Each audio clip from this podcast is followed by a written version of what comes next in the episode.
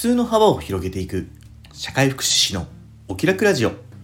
この放送は現役の社会福祉士で障害児子育て奮闘中のただが人と環境の相互作用に着目した発信を通じ皆さんの中にある普通の幅を広げ誰もがお気楽に過ごせる社会になるためのヒントを共有するラジオです。皆さんおはようございます。社会福祉士のただです。2月19日今日の放送を始めていきます。よろしくお願いします。全国的に天気はどうなんですかね？うん。僕の住むですね福岡県はこの週末はとっても天気が良かったんです。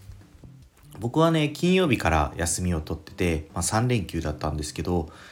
いやー3日間ねいい休日でしたね。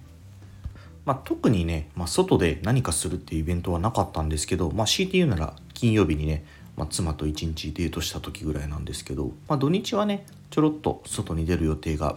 あったので、まあ、全然終日家に引っこもってるっていう日はなかったのでやっぱりね天気がいいと動きやすいしねあのいいなっていうふうに思いました。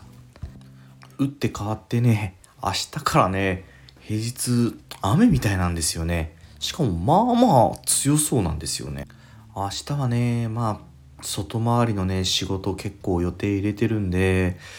雨はね嫌だなって思いながらももう予定入れてるからね頑張るしかないなって思ってます。子供の頃はね雨そんなに嫌いじゃなかったんですよね。結構小学生の時とかは雨の日はねまあ外で遊べないからね休み時間とか。まあでもベランダに出て、まあ、雷雲を眺めながらね男友達何人かでこう叫んでましたね「ライデイン!」って。うん。何のことですかね。ゲームしてる人ならわかるんでしょうけどこれあの日本の誇るテレビテレビゲーム「ドラゴンクエスト」のね、えー、勇者だけが使えるっていう雷の魔法のことなんです。掛け声とね、ライデインの掛け声と同じタイミングで雷が落ちたら、俺勇者みたいな感じでね、えー、盛り上がってた。うん、まあそんな感じでね、雨も嫌いじゃなかったな、子供の頃って思いますけど、今はね、やっぱり利便性を考えると、ちょっとね、動く時は雨嫌だなっていうふうに思います。さて、本題です。今日はですね、えー、地方公務員の若手が精神疾患で休職する理由中の人目線でっていうタイトルでお話をしていきたいと思います。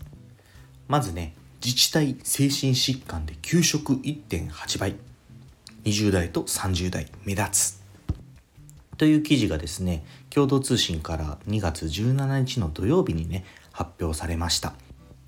内容ざっくり言うと2022年度に精神疾患などで1ヶ月以上休んだ自治体職員が10万人当たり換算で約2.1%だったことが、えー、地方公務員安全衛生推進協会の調査で分かったと、えー、10年前の約1.8倍。年齢別は20代と30代が平均を上回ったということです。これに対して総務省幹部は昔に比べて職員1人当たりの仕事量が増えデジタル対応や感染症対策など内容も複雑になっている。と。業務負担が重くなっていると分析した。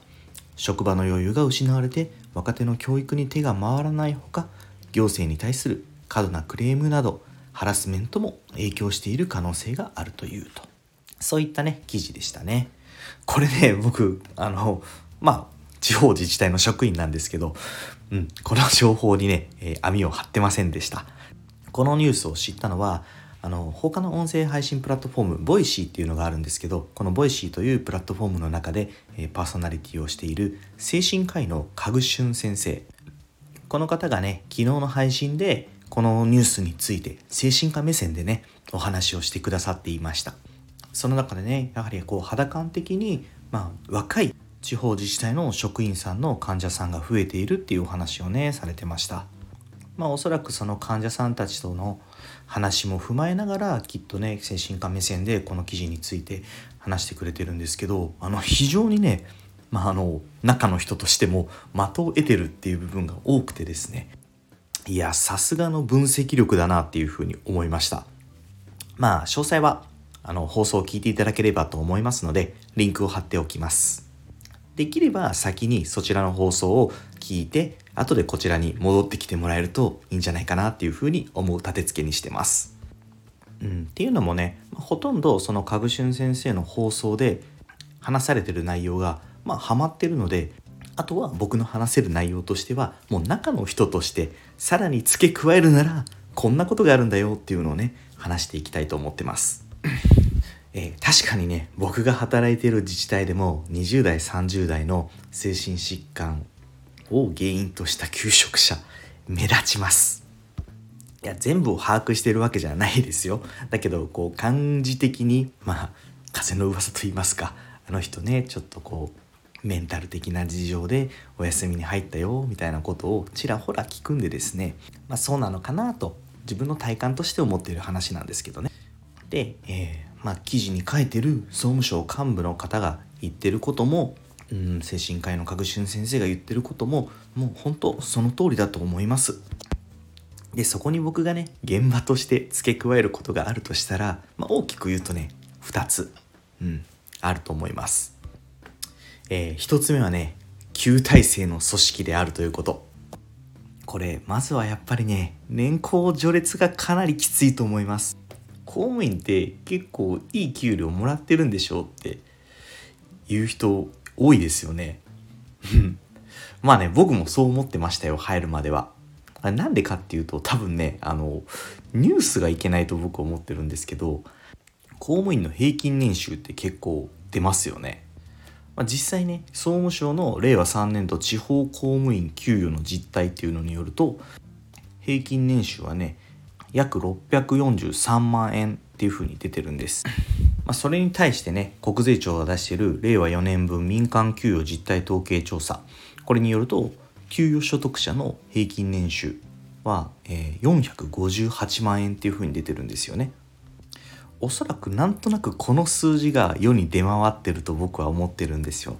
だからまあ民間に比べて、え公務員の、ね、平均年収いいよねって思われてるんじゃないかなと思うんですけど現実はねかなり高くはないですよ。まあ、平均が出てるんでこれには間違いないとは思うんですけどあの30半ばぐらいから急にねこう給料のこう上がり幅が大きくなっていく感じがしてます。僕は高校卒業して、まあ、その次の月からもう働いてるんですけど結構大変でしたよ。本当にね初めの何年かは引かれ物とかもあるじゃないですか。うんまあ、手当とかもいろいろありますけど全部さっぴいてね自分の、うんと、通帳に入ってくるお金って11万とかそれぐらいまあ、僕が就職したのはねもう20年以上前なんであんまり参考にはならないと思いますけど、まあ、今もね別にそんな給与表を見る限りでは変わってないと思うんですよね。手取りだけで言うと、まあ、高卒で公務員になった僕より大学に行きつつフルパワーでバイトしてる友達の方がねうん手取り多かったですもんね。いや今思い出すだけでもね結構大変な思い出ありますよ。苦学生かみたいな感じですけどね。うんとお金ないから例えばね大根1本でまあそのご飯はあるお米はあるから大根1本を使って1週間のおかずを作るとかね余すことなく大根を食べきるんですよ。とかねあとお弁当も作ってました。弁当作ってたんですけどそんな料理のスキルなかったから、まあ、ウインナーとかやっぱ入れたいじゃないですか。でもウインナーって結構高いんですよね。だからウインナー1本あたり何円かっていうのを計算してお弁当には1日何本までみたいのを決めてました。でじゃあいざやってる仕事はどうっていうと実はね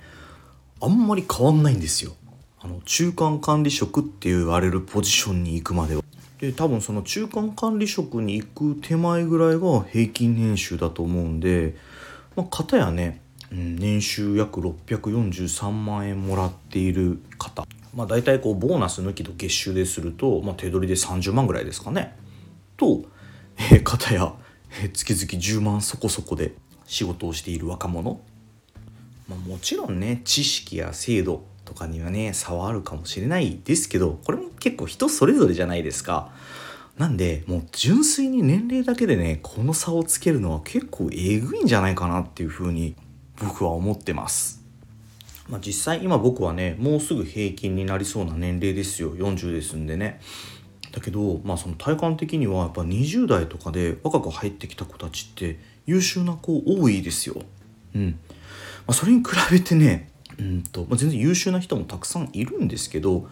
僕より上の世代、うん、40から50ぐらいの方々うんほんとね差が激しい。めちゃくちゃできる人もいるし常に吸収する人人脈を作っていく人っていう意欲的な公務員の方もいらっしゃいますけどもうね安牌だから最低限の仕事で流しとけばいいやっていう、え、職員の方もねたくさんいるっていう風に見えてます、まあ、この状況が変わんない限りはねやってらんねえなって思う若い子たちがね増えるのはねもう仕方ないなっていう風にどっかで僕は思ってますね。でもあれでしょ？民間でも結構あるって聞くんですよね。その基本給少なくって時間外で補填するその年齢とかに限らずなんかそういう会社もあるっていう風に聞いたりするから どうなんですかね、うん、公務員だけなのかな。このバキバキの年功序列制度みたいなの、まあ、こんな感じでね旧体制である組織っていうことにまああの理由があると思ってるのが1つ目。そして2つ目はねフォローアップですね。ま、精神疾患で休職する理由っていう点で言うとこっちの方が僕は大きいなっていうふうに思ってます。本当ね、まあ、総務省幹部の人が言う通りにあの一人職員1人当たりの仕事量も増えてて、うん、内容もね複雑になって業務負担が重くなっているっていうのは間違いないと思う。で、うんまあ、その結果まあね精神的な不調をきたすっていうことが大いにあると思うんだけど皆さんどうですか？こう働いている場所とか、うん、学生さんだったら学校のクラスとか部活とか、うん、何かしらのねコミュニティこの中で、うん、その中内容自体が大変だからハードだからメンタルしんどくなるっていうこともあると思うんですけど結構人間関係によるものでメンタル来てるよっていう人まあ病気になるまでは言わないとしても精神的にちょっときついっていうことって人間関係の方が多くないですか？僕はねどうにもねそういう感じがしてならない。いや確かにね業務自体もあのやばいんですよ。うん。なんかあのイメージされてる方時々言うんですけどあの9時5時でしょみたいな感じのこと言うんですけどそれいつの時代って突っ込みたくなるぐらい例えばコロナ対応とかって時間外勤務100時間超えなんか結構ザラでしたからね、まあ、他にもね幅広くやってるんであのイメージ的にはね定時で帰れてる職場の方が少ないですよ。まあそれでもね人間関係が良ければ例えばねうんその大変な仕事の中負担が感じる中でその手前でねとどめれたりとかするんじゃないかなっていうふうに僕は思ってしまうんですよね。まあ、さらにもし、うんまあ、精神疾患で休職してしまったとしてもその後のフォローアップ体制がしっかりしていれば復帰することもできると思うんですけど